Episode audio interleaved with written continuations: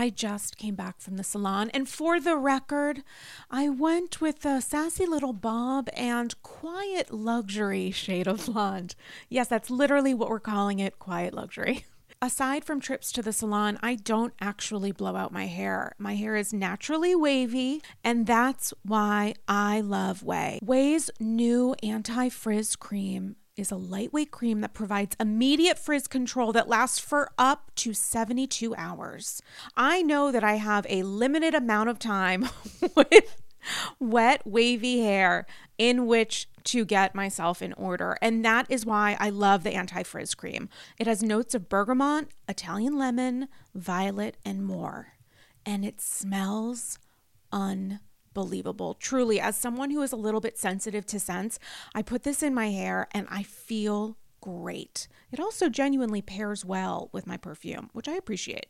I don't blow out my hair because after years of color processing and attempting to make it straight, I know it looks better and stays healthier when I avoid blow drying, which is why I love the anti frizz cream. I've used products, especially with wavy hair, where it feels heavy and looks kind of wet. And that's why I love Ouai's anti frizz cream because it enhances the natural waves in my hair. I still look like me, just a little elevated. And P.S., I am way obsessed with Ouai's other bestsellers. Their leave in conditioner, detox shampoo, my personal favorite. Frizz free up your schedule with Ouai. Go to T H E ouai.com and enter promo code ANDY for 15% off any product. That's T H E O U A I.com with promo code ANDY. Conversations around wellness and weight loss can be complicated. There's the Instagram filter we all see on IG and social media, and then IRL. And between $20 smoothies and daily ice baths, everyone is doing the most to hack the health system. But there's a better way Ro. Ro provides access to the most popular weight loss shots on the market. Over 200,000 people have already chosen Ro to help them lose weight. And you can sign up from the comfort of your own home.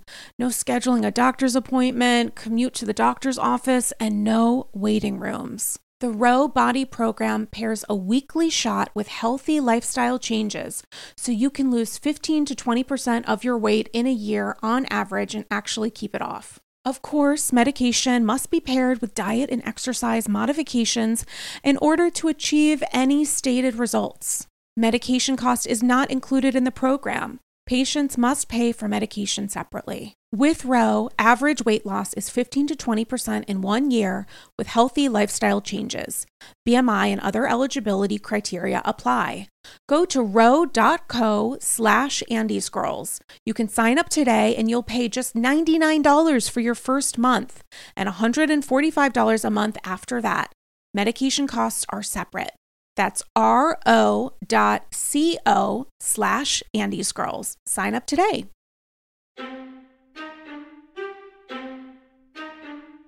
There's nothing fishy about my love for Archie Beador. If sobbing to Evermore in quarantine is wrong, then I don't want to be right. oh, T Swift, Taylor Swift, the Real Housewife of Nashville. I guess it'd be what she She's all over, little jet setter. She is. She is a little jet setter. Um, you guys, it is a very special Andy's Girls, potentially a, a special sitting Shiva episode, shall we say?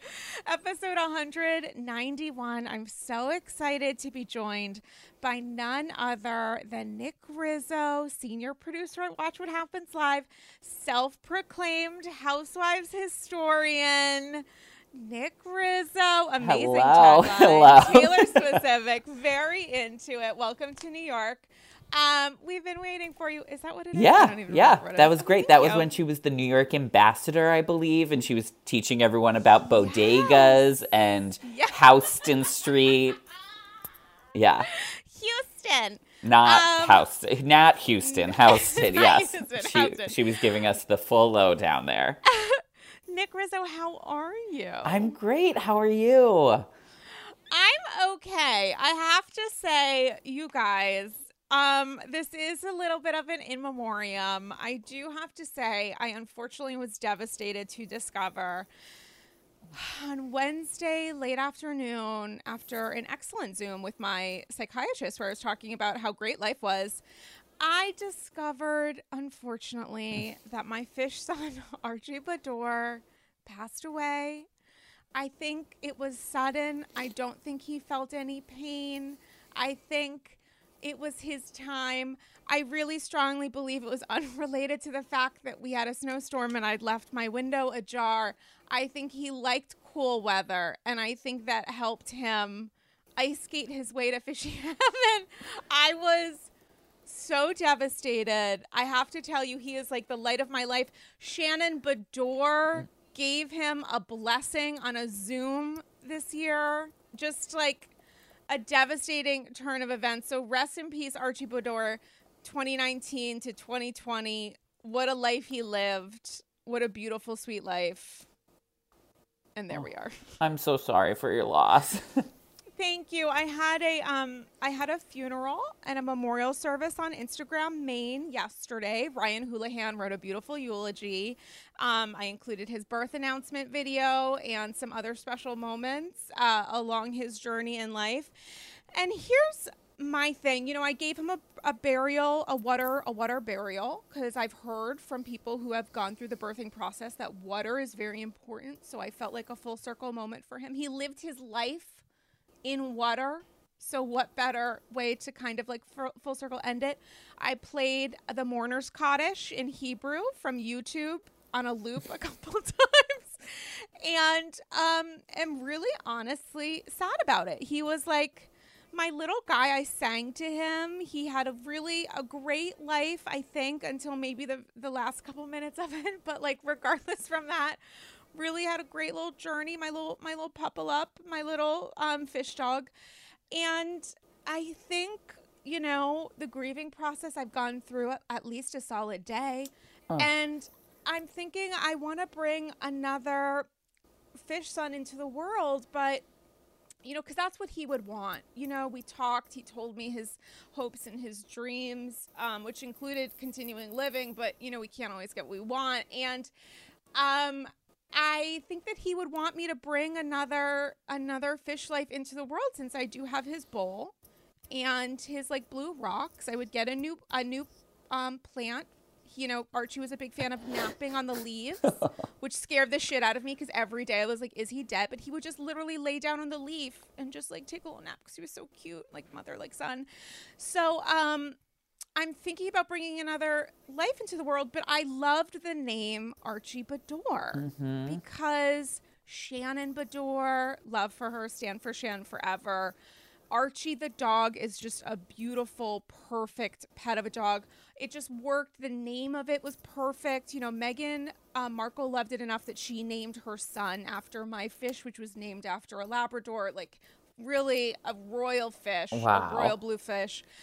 And so it's like I want to get another fish, but can I name it Archie Beador the third? I've asked a couple people, and they're like, "No, you have to do a new name." What do you think, Nick Rizzo? Maybe do I, do I, I don't know. Maybe a new name would be good for some closure, a new chapter for you. You could get maybe you could get maybe a female fish and name her Sutton. That would be really cute.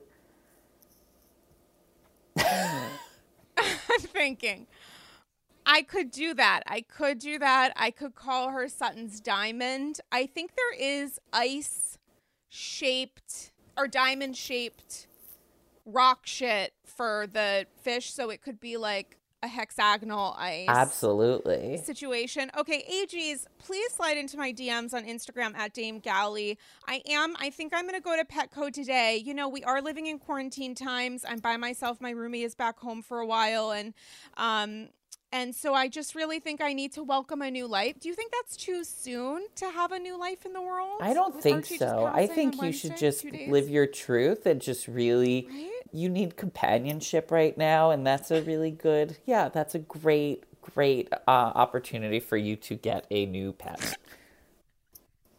I just love that the betta fish. I'm like, and when I got Archie, Ryan and I went to Petco, but I needed a specific energy and I didn't feel it in the available fish. I really wanted like a chill absolutely fish.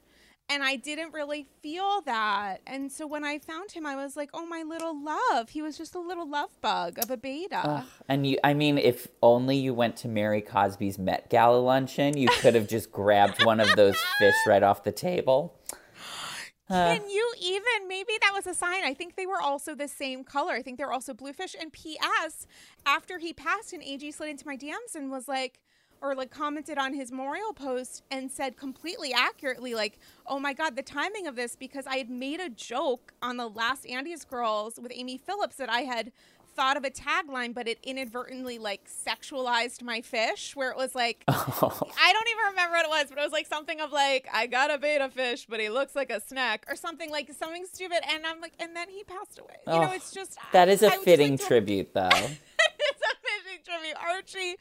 You looked like a snack, and um, I'm a 20 year vegetarian, so that's all. That's as far as that will go. But um, I just, you know, rest in peace to Archie Beador Galley. Thank you to Love of My Life, Heather Gay, who posted about him. Ugh. She dedicated a post to him, an Instagram storied with um, Boyz II Men as her song. I just really, Margaret Josephs reached out. I just want to say thank you to all of the AGs sincerely who sent their best regards into some of the housewives. Um, I'm still waiting to hear from Mary Cosby with some sort of memorial blessing. I guess I might have to slide into her Venmos first, but I really, um, I really just appreciate it. And I just want to say, let's dedicate this episode to the memory of my fish son, Archie Beador, a king, a, a man, I a yeah. mensch. I never met him, but I'm honored. I'm honored to honor him.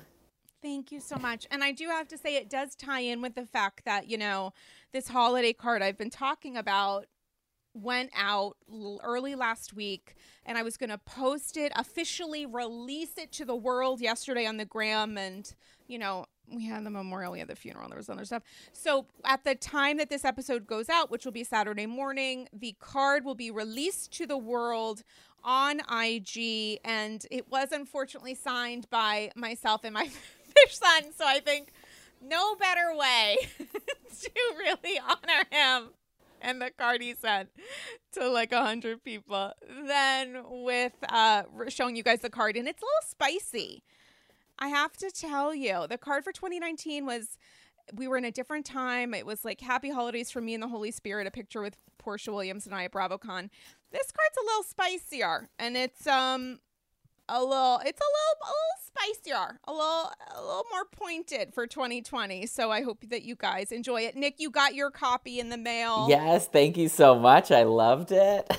my my pleasure. So listen so guys look for that on um, instagram at dame galley nick rizzo we need to talk how are you how are you doing you're senior producer at watch what happens live how is that going It's great. How- I mean, Yeah. yeah. I we are still rolling with the punches. The majority of the Mm. staff is working remotely, uh, but Andy's in the studio, which is so so nice. I don't think he was the last time we talked, and it's No, just so nice. It's so nice to have him in the studio. Uh, and Mm. we actually on Sunday, last Sunday, we celebrated our two thousandth episode, which is Oh wild. It's crazy that the show has been on for two thousand episodes. And you celebrated it. Who was on Sunday? It was We had Kenya, uh, Kenya with Z-Way, Z-Way. which Oh like I am God. obsessed with Z-Way. She's such a great Bravo fan, but she's also so funny and has had such a standout year. So it was just Mm-hmm. a great episode. It didn't help that Kenya, I think, was in a hotel, so her Wi-Fi was a little shoddy. So we were having some Mm-hmm. technical difficulties there, but I think it turned out well and it was fun. Yeah. And I have to say, just speaking of technical difficulties, listen, it is so, I cannot imagine how difficult it is to produce Watch What Happens when you are dealing with people in different places all over the country who, P.S., are new every night. So, how much advanced tech can you really do? Because it's constantly changing. There are so many variables. Plus, you have like the video packages, everything else. So, guys, if you see a little tech moment, first off, consider it a gift. It shows how vibrant the show is. It adds a little zest, a little fun. And it's also, you just got to keep in mind like everyone is doing the best they can. We're in a global pandemic. You get new content with people that you love about new franchise, new seasons for these amazing franchises. So, like, let us appreciate it. It's a fun moment. You know, it's like a ooh, what did she say? It's like a ooh, what I Yeah. couldn't really hear her, but that like adds it's like a fill in the fill in the blank adventure. Yeah. she said something you didn't like, you can just pretend she said something else. Ooh, I love. Over the summer, one of my favorite moments was I think we had it was Tinsley and Kristin Chenoweth, and Tinsley. We thought she was really upset about something, I believe, but her screen was just Oh. frozen. Like we we were like, why isn't she reacting? We're oh no, wait, never mind. She's actually just frozen. Oh my god, so yeah. strawberry or shortcake was probably like chewing a cord or something. Oh, strawberry and shortcake. I hope she's well in Chicago. I miss her. Well, so she was in Chicago, but then she's been spending a lot of time, I think, in Arizona. Yes. I don't know what's happening there, but I'm into it. Yeah. Um, and also how far along they are with wedding planning. I wonder if they're gonna hold off in the hopes of maybe some sort of like vaccine or I don't know. Yeah. right in like maybe late 2021 or Yeah. if they're going to elope or what that's i'm curious about that someone find out from tinsley how does she seem how did she seem on the episode She was great. This was when she was still on the show though. So this was a couple months ago. Oh, Yeah. okay got it got it got it she seems to be doing really well and she's doing a lot of charity work with like dog adoption stuff Yeah. I was just watching High Um, Society.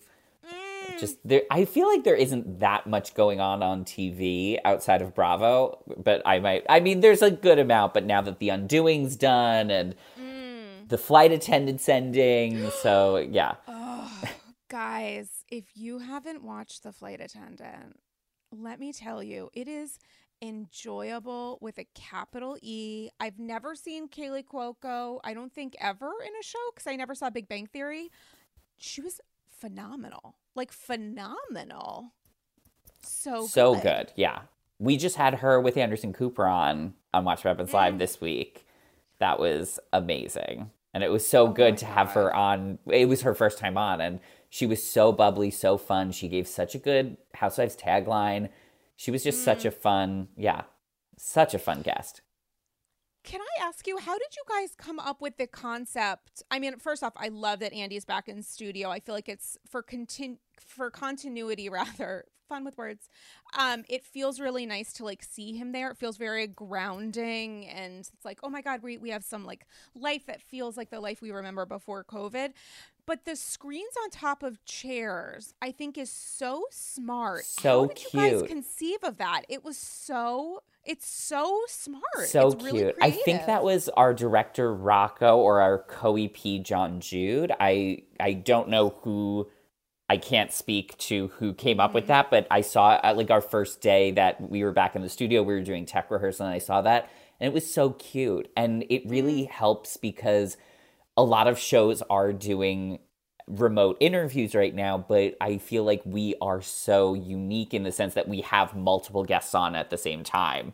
So that also adds to the technical difficulties that we might experience and we plow through and we we deal with. But it's I just love those little chairs with the little uh, monitors. I think it's so, it's like genuinely an LOL. Like I just think it's so creative. It's so fun. It feels very appropriate to the Watch What Happens brand, yes. which I love. And I always get a tickle when we have curtains uh, shielding the guest from view and it opens up to reveal whoever is on the show. I always love that. I love.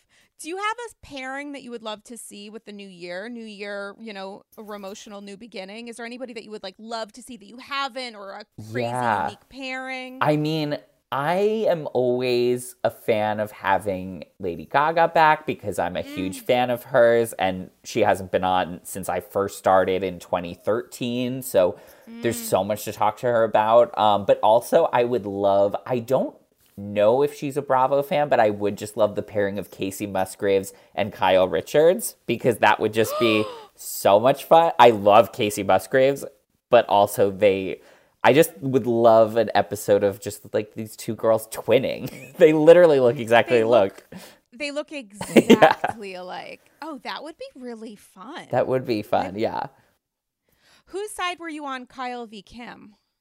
Back in the day. Oh, back in the day. I feel like that was very complicated and I I went through there were times where I Mm-hmm. leaned more towards Kyle, leaned more towards Kim, but I'm so happy they're in a better place now. Absolutely. It is wild going back to those old episodes. And how It and now is. Kathy is joining the show as a friend of. I'm so excited for that. That'll be great. I mean, I have to tell you, I have a lot of hope for Kathy and the LA Times. Am I saying that correctly? The Los Angeles Times put out a long piece yesterday on Tom and Erika. That And was a I'm read. It was a read, guys. If you haven't read it, it is super intense and essentially buries the both of them because if you're thinking about like what Tree got in trouble for, that is a drop in the bucket of what's currently being discussed at a much, much higher level, affecting a lot of um, many victims and their families and everything else. And I just hope that at some point yesterday, Lisa Rinna woke up, poured herself a cup of tea, and said, Should I spill some while filming this season? I know I don't have to right now because I feel very protected. But should I? I do want to sell that lip gloss I just created. should I do it? And I'm hopeful that she or Kathy Hilton, who I think is a fucking baller, an alpha to a goddamn T, I'm Mhm. hoping that somebody discusses this fucking crazy situation. I would be shocked covered- if they don't. Well, my concern is that Erika's going to do the whole things are happening. You can't always believe what you read, but I can't really talk about it because it's illegal yada. Like I I care less about how Erika tries to frame it and more about people need to be pushing this along as a reason to show how deeply hypocritical Erika Jayne Girardi uh, has become or has always been. Yeah, I I do think this will be something that will be very interesting to see play out next season. I'm very much looking forward to that. And something to think about too is going back to Teresa and Joe's situation on mm-hmm. Jersey, mm-hmm. even though they didn't really were unable to talk about it because there were so many legal issues and battles it was interesting to see all of the other women react to it. So I, I I'm hopeful that we'll be able to see that. Because I um, I would love to see Dorit Dorit's reaction to this, especially after years of everyone, you know, calling her and PK mm-hmm. like rob bank robbers basically. This will be mm-hmm. very interesting. I'm very excited for this new season. I actually just bought, side note, I've been getting into old fashions in quarantine, and I just bought Oh. these like diamond ice molds so I can be my full Denise Richards and have diamond shaped ice for my old fashions. So yeah, I'm living, I'm thriving. Is it hexagonal ice? It you well, it does have hexagon. Yeah, it's like the the typical like the diamonds that they wear, that they hold in the titles. It's Oh great. God, so it's They're at Williams Sonoma. County, Beverly Hills. Absolutely, fusion. yeah. Williams Sonoma, slide into my DMs, please. I need some hexag. I cannot bring in the new year without hexagonal ice. My God, we could all be ballers like Heather Dubrow in just a couple hours once that water has frozen. If sh- My if there was anyone to be in this quarantine, I'm slightly envious of Heather Dubrow with that giant house. Technically, yes, because she literally has A compound. Zip code. Yeah. yeah, she has a compound. I just think it's so soulless. Like it just. I like definitely a would put a lot more personality into the decor. But I did watch every single one of her YouTube videos going through the entire house, her house tour. oh, I watched every single one when she's like, "Look, my wallpaper shimmers." Yeah. I mean, it was so I I hate watched. I have to tell you, I was like, again, like another, like put her back on TV because this is too. And then she like the sound of the thing, and she hits the gong as like the entrance, yada yada. I just was not. It was it was not i don't know. She needed honestly she needed you. She needed nick Yeah. rizzo senior producer of watchmen evans live to help clean up some of the narrative around this. But eh, guys if you have nothing to do and how could you not go onto youtube and go to heather's closet and watch her 900 part um house tour because it's a wild ride. I don't even think we got every room. I think we only got like a solid 15 Who knows? Who knows? I think there are many more wings to go. But listen, Nick Rizzo, my God, there's so much for us to discuss. I it was a great week. It was a great week. I don't actually know. Well, I feel like we have to probably dive in with Potomac first. Absolutely. Because the reveal, there was so much going on. There was a lot of Um, emotion happening. What were your thoughts, you know, going into part one of the reunion? Going into it, I was so excited because Andy was talking about how amazing the reunion was. So mm-hmm. it was I was very much looking forward to it. And I I was excited to see Monique and Candiace in the same room and there were so many things to discuss from this season. Mm-hmm. So I was very I was very much looking forward to starting it all off and mm-hmm. just knowing that we are in for a ride. And, and also seeing T'Challa. It oh was so that was such an iconic moment.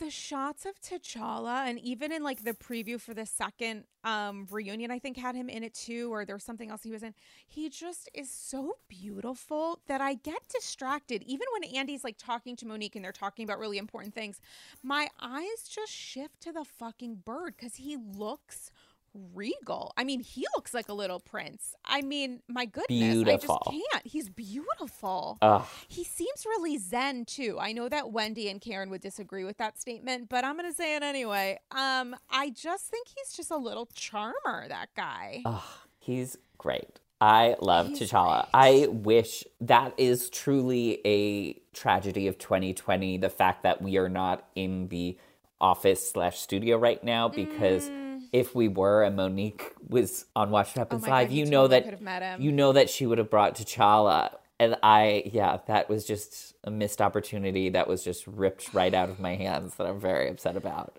Have you ever attended a reunion taping? Uh, multiple, yes. Which ones did you go to? I've been going to New York for the past couple years, pre 2020. So I've gone to New York since I want to say season eight, which has been Andy's been so generous and so incredible with that, where he he'll just like let me come to the taping. And so the best part is probably going there after lunch because all the ladies are kind of revved up and they've gotten through all of the you know like they're they're warmed up they're ready to you know go through everything. Uh, and it's so exciting. I remember i want to say it was maybe season nine I watched it from this, it was in this old synagogue, I want to say, and I watched it from this balcony, but I couldn't, uh, I couldn't move because the place was so creaky. So it was like once I sat down, like I could not move. um, but it literally was watching like Hamilton, like it was watching theater because I was just watching, I was watching from the balcony and I just got the full bird's eye view. And then the season 10 season 10 was the Bethany versus Carole season and Oh that was really exciting, but it was tricky because the way it was set up, I was seated on the floor, so I had a pretty good view, but I was so far away from them that I couldn't really hear what they were talking about unless they started getting really riled up. So that was that was an experience too. And then I went oh, were oh, I went to Yeah, see yeah, tell me. Dallas too. Dallas season 3, I want to say, Okay. which was amazing and I got to meet Mama D, which I was obsessed with. I have to ask you so, with both New York and Dallas, what is that experience like when they're like pausing for a commercial break or something? Like with Bethany and Carole, was there ever a moment where you could see them? Were they totally off in different camps? Yeah. Did they were they fighting during I breaks? think like I think the the couches also Mm-hmm. help separate people. So it's it's really like when the cameras are up, they're able to go through everything, and then when when they have to stop down for whatever reason, that is just a natural. It's just like a physical distance, so you're not really going back and forth. But hearing Ramona yell for like yogurt and blueberries or her like bag of chicken in her purse, it's I will I don't know if I will ever feel happiness like I felt in that moment. it was just beautiful. And so Did that- Sonja's yeah, always a delight too. and yeah. do the edited eps feel does it feel as magical as being in the room where it happens? I mean, Ap- actually yes. And it is it is really wild to just see go go from seeing like, you know, there were times where I was there for five, six hours, and I went with a few coworkers, and I was the only one that was. They're all like, "Nick, it's like eight o'clock at night. Like we're all leaving," and I was like, "I know, I know, but they only have two more packages. Like I, I just want to see. I, I always like to see them do the shot at the end, you know, Uh, or whatever. Yeah, whatever ceremonial thing they do at the end, whether it's like a green juice or champagne or tequila. I, I get such a thrill of that with that. have have you ever gone out with them after? Because depending on the year and how they get along, they'll do like a group thing. Or Yeah. they'll do like different teams going different places. I have not, no. Um, but it's always exciting to see them after the fact, see them post. I love the New York cast for that reason because they do try to all go out together after the reunion. So, thinking about your experience being in the room for some very tense confrontational moments, I think Bethenny and Carole was a little bit of a dark time with that reunion because these two women were so viscerally angry at each other and were speaking in languages that the other person didn't respond. They were coming from def- such a different place. And at one point, you know, Bethenny eh, during the season was like hoping for uh, change in their relationship. Carole had already checked out. It just went back and forth. It was like a little bit of a volley, which made, in some ways, the reunion a little tough when you're talking about like the showing of receipts. Yes. You know, because is it about the reveal of surprising information or just It was very revenge? Mm-hmm. confusing when they were going through text messages as if that was, you know, the Bible um, or Mm-hmm. Monique's receipt, thirst book, if you will. right. So, getting your thoughts on the thirst binder, I mean, how did you feel? The tabs I thought were a creative touch. What did you think about how she utilized the binder, revealed it, quasi revealed it? I think they knew it was there. It was, you know, on the little um, uh, coffee table situation. How did you feel about how she used it and the energy that was felt in the cast? It I I was into it. I I thought it was it's been a while since we've had a reunion prop that has been that iconic, you know? And and it just felt like it felt almost like um Chekhov with like a gun on the wall. You know, like just having that there, you know that something was coming out of this binder. And I love that there were tabs for all of the women and and the fact that yeah, we had no idea what was actually in that binder mm-hmm. until she started grabbing that huge monstrosity. It was great. Whose side do you find yourself on? It's the most difficult, complicated, unfair question a person could ever ask, and yet here I go every week. Yeah, it's tricky. I mean, I I feel for both of them and I think both of them did things that probably weren't that were wrong. Um, but also I think this is the time I'm really just want to hear their conversation and hear what they have to say and and hopefully they'll be able to find some resolution because yeah, I mean physical violence should never ever happen. Yeah.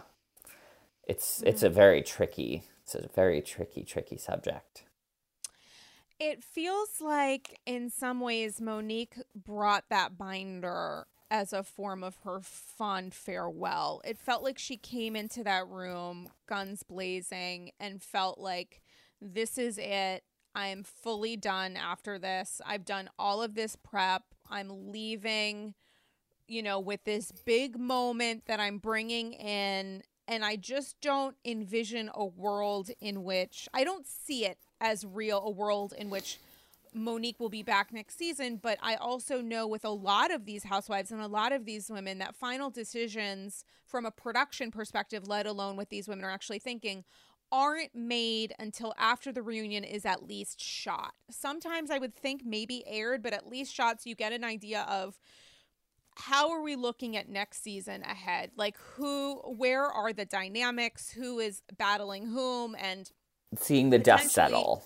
Right? And has this story run its course? Do you think that there is a world in which there will be a major cast change in Potomac because you know, it's become yeah. so unbelievably divisive that for some of these women, I just can't imagine them filming together ever again. Yeah. Personally, I hope not because I love this cast so yeah. much. So I'm hopeful that by the end of the reunion, there is some resolution and people can move forward. So fingers crossed. Do you think that that's possible though?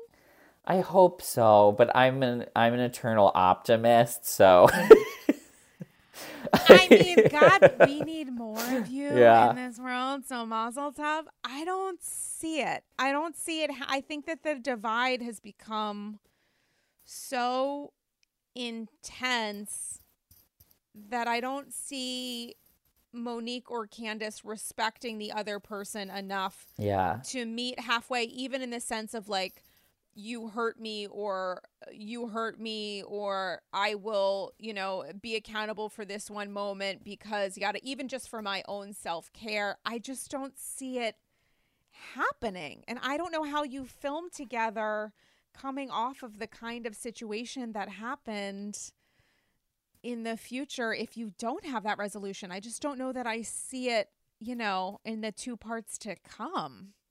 Uh, yeah, I, I'm very interested in seeing parts two and three. Right? And I feel like, you know, I don't love getting advanced tea about specific moments because that takes away from like the surprise factor. So I it, but that changes. I mean, not really, honestly. Like I'm pulling that out of my ass because then there are some times where I'm like, oh my god, I need to know about this one thing that comes up. Is it gonna happen?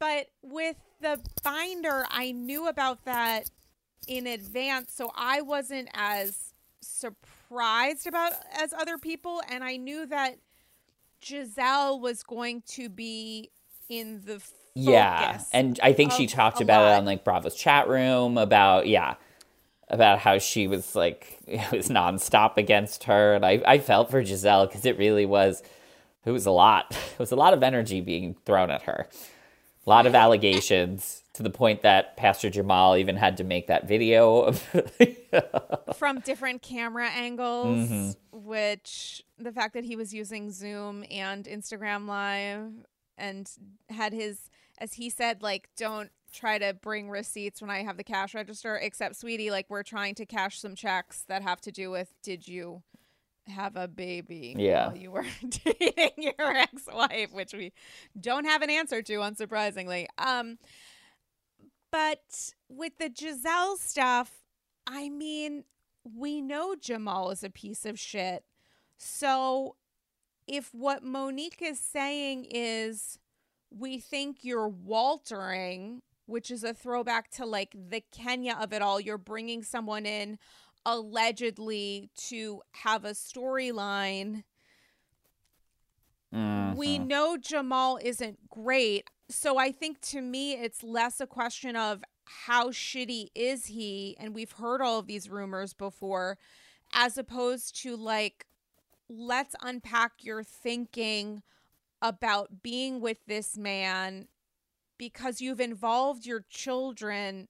So I really don't think that this is entirely just a lie concocted to have plot on the show, you know? Mm-hmm it doesn't feel I get where Monique is coming from, but it just feels like is this really the thing? I mean, Karen was raising valid points about every hue, which when you think about what Gizelle was saying about Karen's business stuff, that makes sense to me.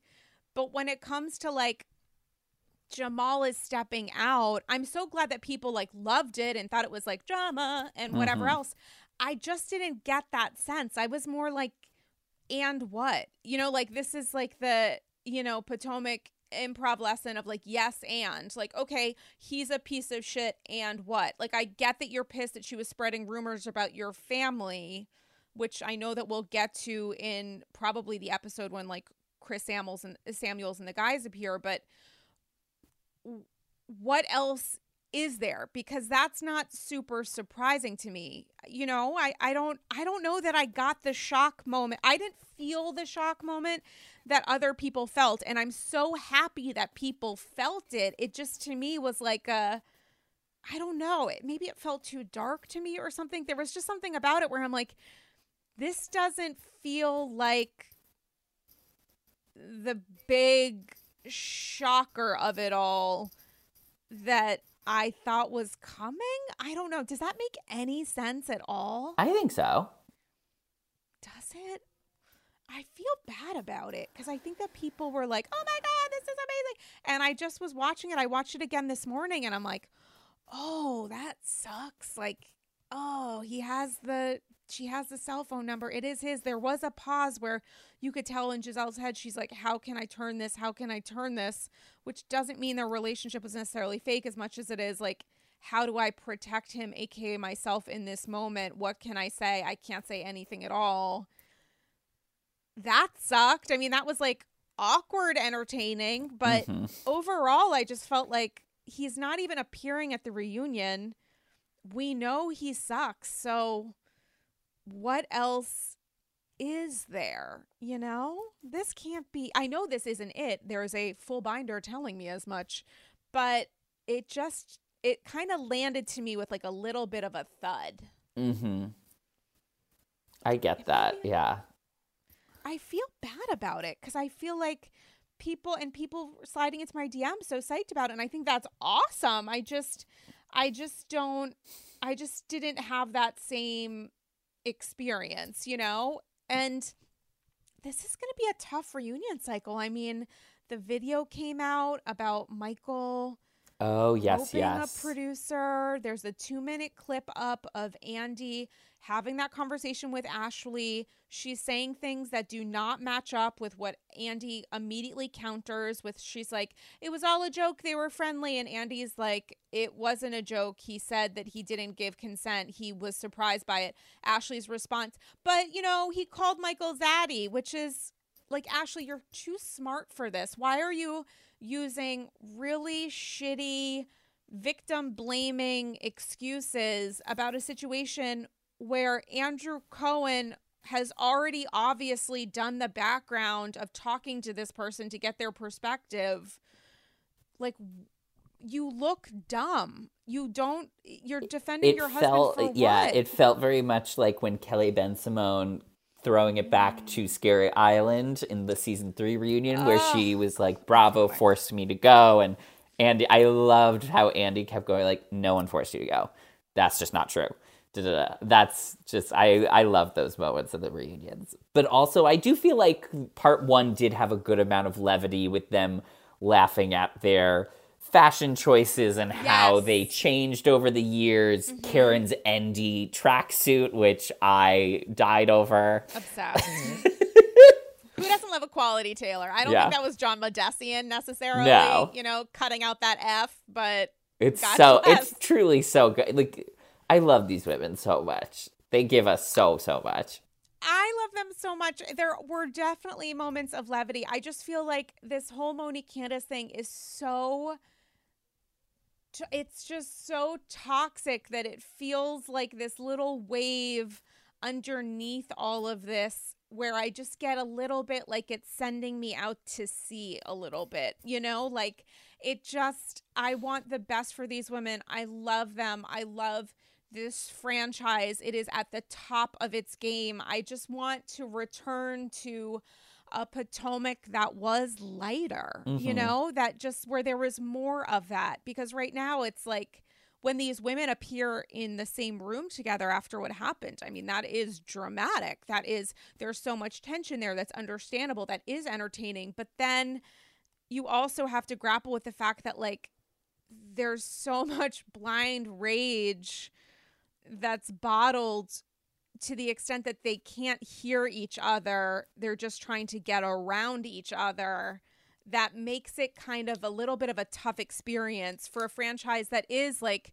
typically so Karen and Gizelle heavy, you know, where they're just lobbing grenades at each other that are so fun, that are so quick, that are so smart. I just miss those moments, you know, the little the the lighter stuff in between, you know, you know, is your company rest in peace, you know? Cuz they th- these women do love each other. The fact that there is so much love and respect that has existed. I feel like it's I, I miss more of that energy in Potomac because it is such an exemplary franchise. I just feel like it's it's missing a little bit. And it's also like this season I feel like has shown some of the underbelly of these women's lives which are important for us to see and talk about like the Ashley and Michael stuff is really wild to see wild her to see her take on these roles that I think she's kind of like better than. I think she's smarter than how she's behaving. So unpacking why that is is always a fascinating journey but it's also like okay well we're we seem to be circling the wagons a little bit here we're not really getting any resolution and Andy's meeting you with like actual fact or research so what more what's another thing that you have to give? You know, cuz we've seen this response before. I don't think it's working on your behalf and I don't know entirely why you keep using it. So is there another reason there that we should discuss? you know, like what else like what else is going on. I mean, I have a satchel. We do this segment on Andy's um, Girls. I just forgot the name of my podcast on episode 191. Um, I have a satchel of gold from Lindsay in LA and satchels of gold in honor of Her Holiness Kelly Killoren Bensimon and Scary Island. Our love thoughts, right? Their listener thoughts and feels and questions and concerns. I have an Ashley satchel from Lindsay in LA who says, did we ever consider that Ashley and Michael have an arrangement and she is cool with him doing whatever as long as it isn't in public? I think she had no choice but to rem- uh, reprimand him for his behavior because it was all over the media. And if it hadn't leaked, they may have a clear understanding of what they want to do as long as it isn't out there. It's the only explanation to me as to why she stays with him. She had to save face in front of these women. She's just way too calm and unbothered by it. Maybe she isn't trapped. Maybe he is because she wants kids and wants the picture of a family, and he's acting out because he wants out. I just keep thinking she's so strong and opinionated. Why should we assume he's in charge? We seem to default to the woman being trapped because he tr- he's treating her badly, but maybe it's a mutual thing maybe she doesn't give a fuck about him and is getting what she wants. Mm. I mean, possible. Yeah. I think the only people who truly would know that for sure are Michael and Ashley. It's, yeah. I mean, I don't know that Ashley knows. This, this, this satchel from Lindsay in LA, I think, is really smart. And you know, on the last episode with Amy Phillips, we talked a lot about you know child abandonment and what Kenya and Ashley have both gone through with their parents and their parents sort of disowning them and refusing and continuing to kind of deny their acceptance and what that must feel like as a child and as an adult child and the extra maybe focus and dedication on keeping your quote unquote family intact, regardless of what that does to a person and what that does to a child if you're in an unhappy, you know, home with parents who are constantly at war. And I think there's validity to that. And I think there is also validity to the fact that, like, let's not disavow the control and power that Ashley still has in this relationship and remove the um authority that she has to like decide what she wants her story to be. And if she actually wants to be with Michael it may not be that she is trapped regardless of what we think about that relationship. She is choosing every day to stay with him. So let's not take away the power that she has in that dynamic, regardless of how it looks to some of us, the viewers. You know, I think that there's a lot of validity to that. I think, yeah. Yeah, no, they're all very valid points. Shout out to Lindsay in Wow, LA. yeah. That's quite that's quite a moment. I mean, I think the other moment that stood out to me was the discussion of colorism, which, you know, I really kind of struggled with initially watching the episode because I kept thinking like, wait, wait, we're getting away from the actual aspect of what Ashley is saying, trying to communicate about the behavior itself exhibited by Wendy, exhibited by Candiace. And I was kind of struggling with like, how do I, because I a co- 100% am a white woman who wants to be uh, more educated about the topics that these strong, powerful black women are discussing and knowing the Absolutely. privilege that I have as a viewer influences maybe how I'm even watching these things, regardless of my intention. And, you know, I came away from watching a video that the Bravo breakdown did, that Sasha did, where she talked a lot about intent versus impact, which is something that I talk a lot about on Andy's Girls. And I think that I'm going to be talking more about this in depth on Patreon, but I think that there is an understanding that we should all take a moment and really appreciate, which is what Wendy was saying when she's discussing the fact that there are specific words that are used as a dog whistle against dark skinned black women. And that even if you feel that a person was behaving quote unquote aggressively, you need to be responsible enough to use another word. And that we need to take away the behavior that Ashley was referencing, which I think is a different conversation that unfortunately didn't really happen, and focus more on the fact that there are specific words that historically have been used to marginalize and other dark skinned black women. And accept the idea that those words, frankly, are too dangerous to be used in any context. And the words include ferocious and aggressive. And when mm-hmm. I looked at it through that lens and was like, no one is excusing this behavior. What Wendy is talking about is the impact of these specific words. I mean, my God, it felt like it opened up an understanding for me at least where I was like, okay, I've got it. Like mm-hmm. that makes a hundred percent sense to me. And I'm so appreciative that this conversation is happening mm-hmm. on a housewives show. Absolutely. My God.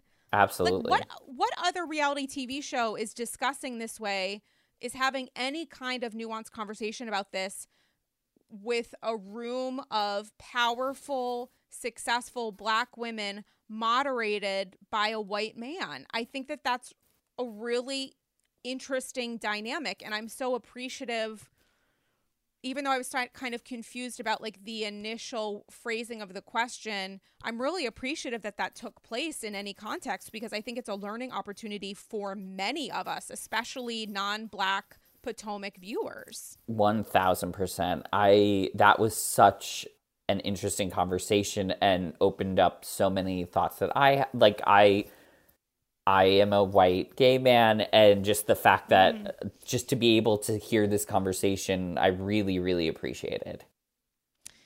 And I also appreciated Monique's counter because I think that there was another conversation which shouldn't take away from what Wendy was saying, sort of echoed by Candiace, but a conversation about classism and that there is a, racial tenor to the idea of calling a black woman. I think she, like a hood rat or something mm-hmm. terrible, which has so many classist connotations to it, as well as racial undertones, which to me is unrelated to the idea that a woman might use the word quote unquote hood to describe herself or characterize in any way her behavior. Because regardless of how someone is using terms to describe themselves, to own themselves, some in some ways to subvert some of these racist terms that have been used historically, it should still not be used and weaponized by other people in a dynamic against them. Like Candiace's response of like, "Oh, well you use this term anyway," to me felt very very classist and ignorant to the idea that these words can be used to harm women, specifically black women, you know?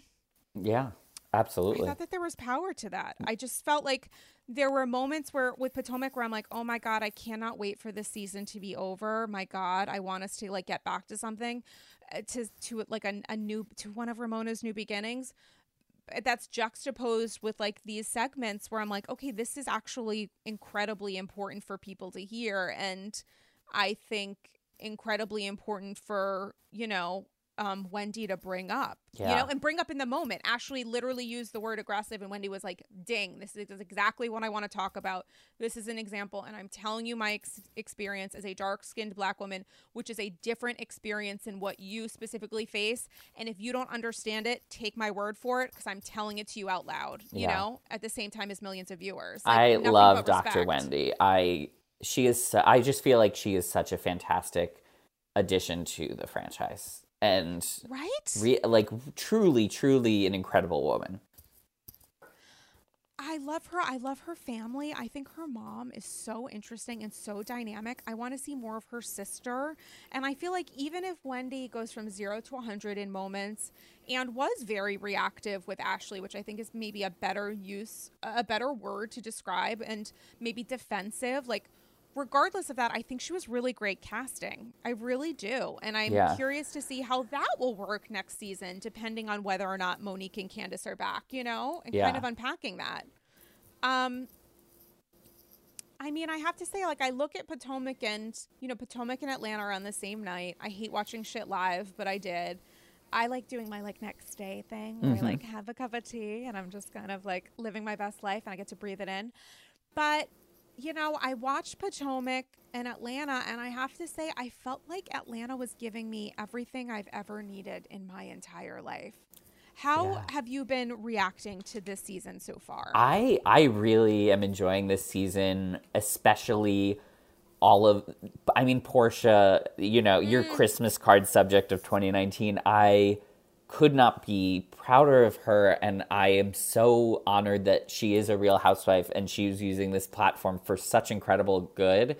Um but also I it is very interesting it's going to be interesting to see how they handle the pandemic. And I think as we move forward with Dallas and all of these other cities, I think it's going to be really interesting to see how each city is handling the pandemic. So I I mean I have been living for Marlo and her ta- and her tape measure. Uh I do love Drew. I feel like she is Yeah, really such like a fun new addition and she really I mean like the end of Sunday's episode with her and her husband that I've never seen a housewife have that huge of a fight with their significant other on their very first episode. That was that was textbook gaslighting. That was a man saying, "Hold first off, that was a man lying to um Mike to Cynthia's fiance saying, "I took care of everything. You know, sometimes you just need to stay stay away, but you know, there was never a void as a man. I made sure everything was taken care of. I made sure, you know, my wife would be okay, but I just needed to step away for a second. Which had that been true, would have been a different conversation. But he went out of his way to withhold transparency to the point that he disappeared from the world. He has three children with his wife, disappeared from the world, did not tell her a fucking thing, and then blamed her for asking the question of where were you? Mm-hmm. And said it is your not only your fault that I had to leave, but you don't have the right to ask me any questions, even though I brought up this entire conversation by saying, Hey, it's year six, what should we work on? Mm-hmm. You're then blaming her for having feelings and telling her that her feelings are not only invalid, but like not based on fact, which makes literally no sense to me when all she's saying is, I just want to know you have children. You didn't answer any text messages unless they were related to business. I just want to know if you crossed over state lines. Like, how on earth what part of your brain makes you think that your behavior is acceptable? It you obviously don't think it is, otherwise you wouldn't have lied to Cynthia's fiance, but you did because you knew that you fucked up. Yeah, it was. Yeah, this was a wild episode. it was wild. I felt like there was so much going on. I mean, like that relationship, unpacking that. I think, oh, you know, she's talking about a vow renewal year seven, sweetie. I don't know that was really what we need to be looking forward to, and I think that Pastor Jeanette would agree. I, I mean, love Pastor Jeanette. Oh my god, I'm so into Pastor Jeanette. I think Pastor Jeanette could like bury Ralph. I honestly, she doesn't even need Jesus on her side, which she 100% has. She just looks at him and is like, "You are not enough," and you and I both know this. That and flashback like, to their fight oh that the god. two of them had, I was like, "Oh wow!" So this is what quarantine has been like, right? Yeah. Like, I hope she's I hope she's still there, which I'm sure that they don't love, but I certainly do. Um, but I also love the fact that you know we have Drew Sidora, who seems like such great casting, and then we have another new housewife, Latoya, a, housewife, a friend Latoya, of, yeah, who's a friend of, but has full time energy that she's taking into the scenes, and also is showing off like Kenya as a happy person yeah. who is enjoying like when and Kenya when Kenya is say is saying someone's being like too shady I was like okay. Uh, that was I was like wow for Kenya to be saying that that is saying something. And also for Kenya to be like so almost like affectionate toward this new person instead of yeah. feeling maybe like hyper protective of her place. She just genuinely, th- it appears that she genuinely gets along with LaToya and likes having fun with her and like likes having their little chemistry. And even when, you know, she thinks that she's overstepping and calling Drew's hair a pet, like she's doing it in a way where she's not trying to like humiliate this new person to the group. And I did not see that coming. And yeah. I'm extremely into their dynamic and their chemistry together. The, the so dynamic funny. is similar to me to like LVP and Brandi Glanville in a way yes. where oh my god 100% where this new girl comes in and she's causing a lot of conversation and and it's really benefiting the OG if you will um but I mm. loved that and also oh my god Kenya made me laugh so much for some reason when she was in Cynthia's kitchen talking about serving Marc the divorce papers and doing that mm. dance. I don't know what it was about. I just couldn't stop laughing. I ugh. Sometimes Kenya just makes me laugh so much. Like I will go back and watch that scene of her dressed up as the Grinch from a couple seasons ago. It's always a great holiday moment. Ken- I'm so appreciative that Kenya is back. I think that a lot of people, understandably, still have a lot of feelings about Kenya because some of her past behavior. And I get that and I respect your opinions. But I also have to say she is invaluable to this brand. She is given she is more vulnerable and more honest this season than she ever has been ever before when it comes to discussing Marc as it relates to baby Brooklyn and everything else and also trying to repair stuff with Cynthia because of some like jokes that she said and also like mm-hmm. potentially ruining her engagement proposal. I just think she is really giving us a lot. I am so empathetic as to what she's going through and so appreciative that she's there. And I have to say, like, NeNe who, because I just really think this current cast is like, mwah, chef's kiss, A plus. Atlanta's giving me everything that I need right now drama, reality, high stakes, social justice, deep shade crazy moments, complicated behavior when it comes to COVID, but like real, well, Cynthia, but like real, honestly, a super cluster of joy is what this is giving me. Honestly, I just really truly think you, if you're not tuning into Atlanta, you should be because these women, I just really think that this is a solid season so far. And it has to be judged in a world unrelated to any previous season. We are in COVID times. They're dealing with a lot of challenges. I can't imagine the production challenges. So appreciative for new content and so happy to see them back, honestly. Absolutely. And it is wild that like Salt Lake City is so untouched by COVID. So it is as we like move through the week of Housewives, once we get to Wednesday, it's just like such a breath of fresh air up in the snowy mountains. Nary a coronavirus in sight. Such a breath, a breath of fresh air, and also, how is it having yet another perfect episode? I Like, love. this- these are perfect. I just think they're yeah. perfect episode. I mean, I am cast. I am wearing for you my Brooks Marks Oh my God. hoodie. Did you buy it? Yeah. Did he send? yeah. Was it? And I got wait, hold on. I got Oh, tell me, I tell me. got hold on. Let me Oh my it. God! There's movement happening. In Yes. in my package I got an autographed portrait of Brooks. Wait, can I take a photo? Oh my God, you guys are. Absolutely. Ah! Guys, I'm putting that on Instagram. What does it say? He sent Nick, an autograph. th- yeah, Nick, autograph thank you headshot. so much for your order and support. You're gonna look so fire in the hoodie. Can't wait to see. Love Brooks or Heart Now- Brooks. Now, I am very young. As the AGs know, I am a permanent youth. So I absolutely knew that the phrase that we are using is Fire. fire. Yeah. Okay. Because you don't say like, okay, just like bomb, like something, Yeah. is, not the bomb, which is what my generation was raised with. Again, the same generation as um uh, Brooks because we are the same age. Yeah. But wow, that it's Yeah. fire. Yeah. Yes. Was it expensive? You look it great. was like oh thank you. It was like I think seventy five dollars. so I mean I think it is a little high on the on terms of price point. Um Wow, me and that's almost the same yeah. price as one of Dorinda's mugs. Yeah. I mean, that's really when we talk about yeah. pricing i mean but the stitching is amazing it's great. The stitching's great. Um yeah me and two of my friends were like should we just buy these? So now we all have matching brooks marks hoodies for the day when we can eventually hang out again.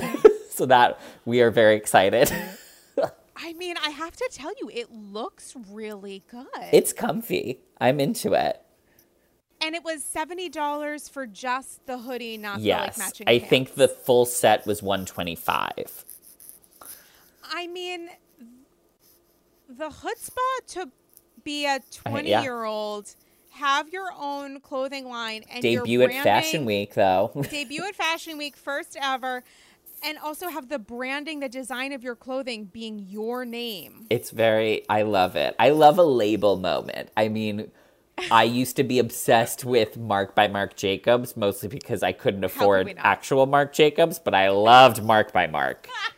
So that was, I loved that. Those are some of my Marc by Marc favorite was T-shirts. Really expensive. It was like 30 bucks for a t shirt. So I would, Oh, uh, it was? yeah, at least for the guys. I don't know, girl. It, I actually, yeah, I think the girls like their bags and all that stuff. It was still pricey, but I liked I liked those T-shirts because they were thirty bucks. So I feel like bang for your buck. You got a lot with the label on it. Great. In, into it. Yeah. Two thumbs up. Uh, two thumbs up in a good, positive way, unrelated to what Heather Gay would say about thumbs up, meaning Absolutely. fuck you. Yeah. Heather Gay, She she had a great episode. another great episode where she's literally charming a man at Jen Shah's party. Mhm. And, you know, do you want a drink? Uh, no, I'm okay because I'm working or whatever. Don't worry. I don't need it. The same thing will happen regardless. Let's just move this along. I am fully obsessed with her, infatuated, cannot get enough of this person. Literally cannot get enough of Heather Gay. it just she's a really great housewife because she doesn't she doesn't get bogged down by petty stuff and mm-hmm. re- and really just let she lets things just roll off of her. Like the emoji fight was great and it was so good with like the stuff with Lisa but it's that feels like so long ago because they've moved on and she can just compartmentalize and just move past things you know let's just move on, which I really, really like. And I also just love her energy. Right? She is such, I feel like she's so open and she possesses what few housewives have. And frankly, thank God for that, which is humility. And she's humble enough. She's gone through enough with her husband, with really understanding the ways and values that she placed on being seen a certain way culturally and with her religion than actually figuring out what do I really want. Where Yeah. it didn't even feel like a choice, it just felt like the path of least resistance, the only path, the thing that she had to do because that was the environment in which she was raised in. You did X and Y, and this is most important.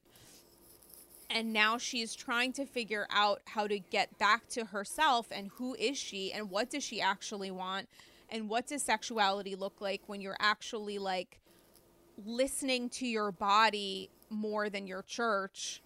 I think that that is incredibly eye opening and something that I think everyone can appreciate, regardless of your religion, your religious choices, your environment, and your culture, when it comes to like, I can do better. I want more than this. Is it too late for me to make another choice? You know? Mm-hmm.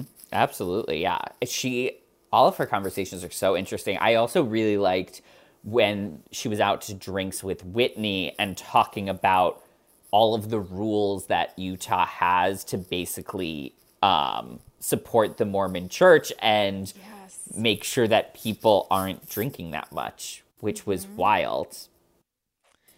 Yeah, it's crazy. And then you look at these parties and it's like, my God, like the idea that you go to a restaurant and you can't just go to amble over to the bar and have a martini. Like you have to make sure you're physically sitting in a chair buying some sort of food item. I mean, it changes Yeah. the dynamic of It's very like outdoor dining bars right now in New York during COVID, where you or like yeah, like you can't really Yes. order anything without food.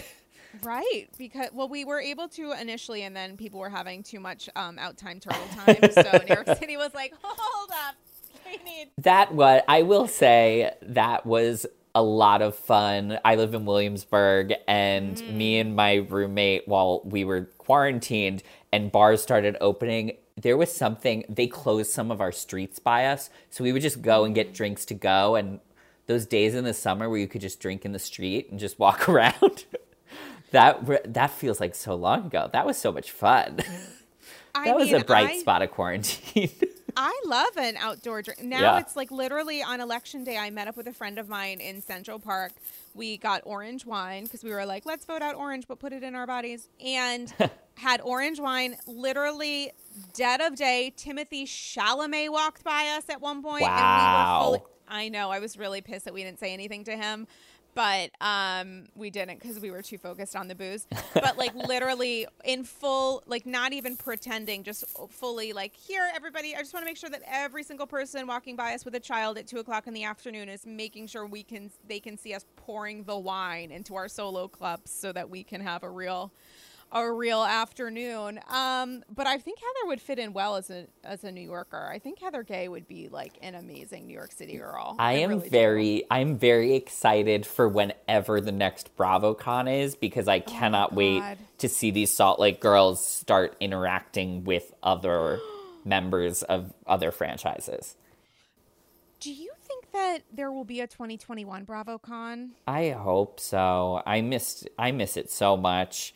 That would be just so great, but also like who I- it's impossible Who to yeah. There's no way to know. Like I have tickets to see Lady Gaga for her Chromatica ball in August, and who know? I mean, I feel like we get new information about the vaccine every day, but yeah. I don't know if we will be at the point in our vaccination slash mm-hmm. immunity process where 40,000 people can go to MetLife Stadium for the Chromatica ball. But if we can, I will be in a full-on Gaga hazmat suit. If it if it, if I need to, I will be there. And you know what? It will happen. It Yeah, eventually, in yeah. 2021, but it will happen, and it's something for us to look forward to. And my God, the kiki that would occur with Heather Gay in a room full of Bravoholics, Ugh. because she herself is a Bravo holic. She's a Bravo holic and a Bravo Lab, and I just Those are my fa- I love I love when housewives are fans of other shows. I think it just really helps. It feel feels like very much like a community, like a sisterhood. I, I love that. and they're respecting their culture and i really appreciate and respect that for them when they're talking about sonja morgan and their love of new york housewives i mean my god it's like this is the new new beginning for housewives when you have franchises that are made up of these women who have a full understanding they think as a viewer of what it is that they've signed up for and also a full appreciation for this world in general. I think that's great. I also think it's fascinating when you watch these same women, same generation, same show, who I don't think have ever seen a single episode of anything. And I think of Mary when I say that, who every episode reveals another dark truth. Charlinda. Charlinda, her second cousin, as it were, I believe. I, I think her mother's brother, her mother's her brother's, her grandmother's brother's, daughter. daughter. So I think you're right. Yeah. Who came to her house with a gift for her newborn son and was maybe never allowed to leave. and my question is cool. So you're humble bragging that this relative of yours has worked for you for 20 years and you don't know anything about her because you are so selfish and so self centered that truly, in your family dynamic now, thanks to God, aka your grandmother's will that maybe doesn't exist, you have so much power that you're appreciative of this relative who lives in service to you and your laundry cycle. Like that's where we are with this. Mm-hmm. And she Wild. says it with like an LOL of like, I don't know anything about her. We don't talk about anything except for my needs and what I want. But she is family. And that's where we are. Do I know her middle name? No. Do I know if she's married and has kids of her own? No. Does she want to be here because I told her Jesus does? Probably. Am I paying her a legal wage? Probably not. Is she getting paid with like heaven or something at the end of the day and that's what she's putting on her 1099 because I won't give her a W2? 100%. 100% that's what's happening. But we have the giggles. We have Mhm. laughs. We Ah. have- and making her wear that outfit, that uniform situation. Oh, Has Charlinda not been in enough? Like, has she not been through enough that we're making her? Mary that? Cosby. Mary I Cosby. love her. I love her, and I think, like with most friendships, you know, they're here for a reason, if not a second season. Mm-hmm. And I think that Mary Cosby maybe has some other stuff to focus on after this season, but I'm so appreciative for her. And this, you know, fucking your step grandpa is a fascinating journey and another, you know, historic first for housewives. And I'm I'm so happy that she brought that to us. And I think maybe after this, maybe she focuses on some other stuff that she needs to work on legally Ugh. with her cult. You know? I would love, yeah. I do want to eventually get out to Utah so I can go to her Go to service. church? Yeah. Yeah. I mean, I would love some Louis Vuitton AirPods or whatever. Think she's giving that to her parishioners, but I think her parishioners are paying for them. so there's that. If you wanna, it's got to be pricey. I don't know if a church service is on Groupon yet, but I'm sure it is. Actually, it's probably not on Groupon. It's probably on Gilt Groupe. You have to pay a premium to go to Oh. Sunday church there. okay. It's interesting. I wonder if her parishioners are watching. That's an interesting question. I don't know. That's, yeah. I mean, Jamal apparently, allegedly, did say at one point in his video or something, or he said somewhere he told his church to watch the Potomac reunion cycle, which is an interesting thing for a religious figure to say, but I'm supportive of it. I want to hear from my rabbi that he watches Atlanta. Um, with Mary, though, I want. I guess she probably feels so invincible that it actually doesn't matter to her. She probably does tell them to like watch Potomac. You know, help with ratings, help with social, whatever Scientology folks do. I'm sure she's doubling down. It is great. I like can't.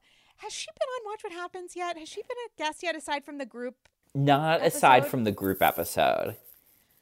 do we think that's coming soon? Because I would love to hear Andy's questions to her. I hope so. That'd be great. Yeah. I'm sure eventually.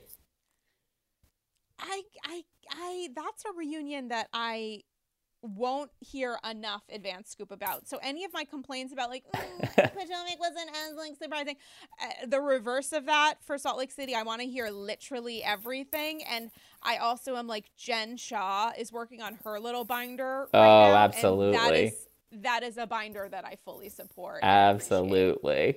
Both belong in the Housewives Museum, but there's one of those that I'm gonna try to steal at night. You know, talk Mhm. about night at the museum. Um, has there anything? I feel like this week has just given us so much. Yeah. Nick Rizzo, what have I forgotten? What What do we need to discuss that we haven't discussed thus far? Oh my god. I mean, I I do think we covered a lot and I'm so excited for the the years to or the weeks to come. I mean, we have a uh, a very special holiday episode coming up on Monday, our last episode of the year for Watch Happens For Watch Live. Happens? So that'll be a really fun one. Um so yeah, lots of surprise guests. So that'll be a great episode. I'm really excited about it. Can you give us any hints about the Watch What Happens Live Chris Mahana Kwanzaa there episode? there will be a lot of representation from a lot of different shows. So that'll be yeah. Is it like Night of a Thousand Doorbells, but it's like Night of a Thousand Zooms? i i think so. I think yeah. I don't know how much i can say but yeah it's so fun yeah it'll be so fun. Oh my god, that has got. And have you been into the studio at all? Did you say that you've you are you among the staffer that's staffers that's in no you've been yeah um it's mostly we have a few people in the control room a couple um camera operators just pure essential people to get the show up and running but the majority of the staff is still working from home yeah so Oh my god, that's gotta be crazy. yeah Shout out to you guys doing the Lord's work. In Mary's words, we're doing the Lord's work, and I support you in every way, minus my MasterCard and Visa. Nick Rizzo, where can the people follow you online? Um, I'm on I'm on social, Instagram and Twitter at Nick Rizzo eight one five. Um, yeah. I love that. I love your hoodie. I love your hoodie moment. Oh, thank you. It's so good. Guys, if you want to see the holiday card that I sent to Nick Rizzo and a couple other folks, it's going to be released on social as this episode goes out. So go to my Instagram at Dame Galley. I'm doing um, a pretty intense Patreon episode because you guys have sent in so many amazing satchels about this week about Potomac and Salt Lake City and Atlanta. So look for that uh, this weekend. Um, and also, tis the season not only for a Watch What Happens holiday special, but for an Andy's Girls OG of the AG holiday Zoom Kiki. That is right, guys. A holiday Merry Jewish Zoom extravaganza. It is going to be exclusive to Patreon folks at the OG of the AG and premium cackle levels. And it is going to be December 27th at 7 p.m. Eastern Standard Time. That's right, the holiest of nights, a Sunday night. So you get to Zoom with fellow AGs and then go right into Atlanta and Potomac. What more could you wish for as we wind down this horrifying year? So sign up for that at patreon.com slash Andy's Girls because that is going to be a wild event. And I will send out the Zoom info um, to all the folks who are signed up at the OG of the AG and Premium Cackle levels. And my God, what else is there to say? Nick Rizzo, I'm so appreciative for you coming on, for giving us some tea about Watch What Happens, and so much else, and wearing that hoodie that I 100% cannot afford, but love it. I love it on you. It is priceless. Oh, thank you. This has been so It- fun. This has been so fun. Guys, I hope you are staying safe, staying merry. Slide into my DMs with ideas for new fish adoption because maybe that's going to happen soon. We've got Sutton's Diamond. That's an option. Hexagonal, whatever, for a, a new living space. And I want to get your thoughts and feels because Archie Beador was named after an AG. And guys, I want to know your thoughts for the next generation of um, pet fish for me at home. And stay safe. Wear a mask, guys. So excited about the vaccine and a new beginning, new year. And um, the holiday episode of Andy's Girls will be next week. Um, so excited for that and a little special surprise. And uh, we'll talk to you soon, guys. Have a great week. Yay. Thanks so much. Bye. Bye.